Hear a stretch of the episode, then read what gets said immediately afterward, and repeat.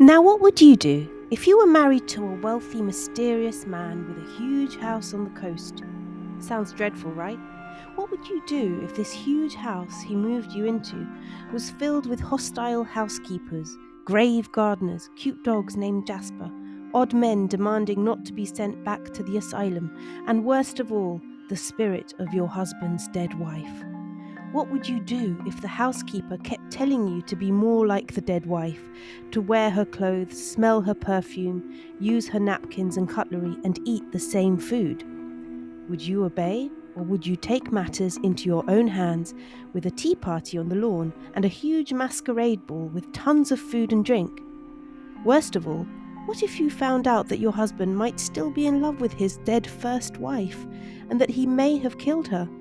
We will discuss these tastily terrifying issues and discuss the connections between food and horror in the classic Gothic novel Rebecca by Daphne du Maurier and the several films of the same name. So please join us.